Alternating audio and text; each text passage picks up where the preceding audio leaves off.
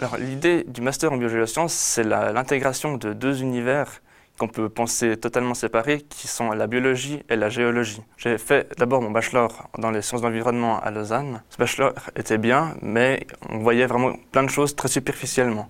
Et puis c'est vraiment, on discutait avec un des profs qui donnait le cours de pédologie à Lausanne, que j'ai eu l'intérêt d'aller voir le master en biogéosciences qui me semblait plus appliqué. Là, c'est vraiment le côté science du sol, la pédologie, qui m'a attiré. Après, j'ai appris qu'il y avait vraiment une approche plutôt écosystémique, avec une vision plus intégrée de l'environnement. Ce qui me plaît vraiment dans ce master, c'est déjà qu'on a un côté pratique qu'on ne trouve pas dans le bachelor. Et puis justement, avec toutes les matières qu'on apprend, on arrive à une compréhension de l'environnement qui est beaucoup plus intégrée que juste voir un paysage et se dire qu'il est beau. Alors le master en biogéosciences se déroule en deux années. Une première année de cours, de travaux pratiques et un peu de laboratoire.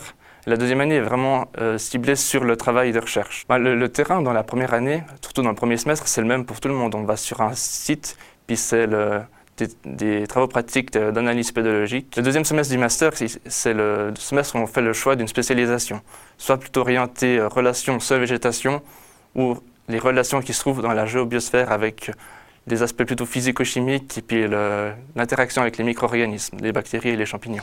Alors moi, j'étais tout de suite intéressé à faire quelque chose pour l'agriculture durable, pour essayer de trouver des alternatives qui sont respectueuses de l'environnement et puis aussi tout aussi productives que les techniques conventionnelles. Alors finalement, mon travail de master, c'est les interactions entre les bactéries et les plantes. Et ces bactéries ont la propriété de promouvoir la croissance des plantes, soit en leur rendant disponibles des nutriments comme l'azote, le phosphore, le fer, ou bien en luttant contre les phytopathogènes, comme les champignons ou d'autres bactéries. L'idée aussi de ce master, c'est de nous former dans la recherche. On devient autonome et c'est vraiment après de la collaboration avec les autres étudiants. C'est un investissement personnel assez conséquent, mais si on arrive à être passionné, c'est tout à fait faisable et possible. Alors pendant les vacances, j'ai fait un stage dans un bureau d'environnement où il s'agissait de parcourir une zone à étudier et puis d'y localiser des différentes espèces végétales à protéger, puis aussi faire des sondages pédologiques pour connaître un peu la nature du sol. C'est quelque chose qu'on peut faire à côté et ça nous permet de nous valoriser, de se rendre compte vraiment que ce qu'on a appris, c'est utilisable.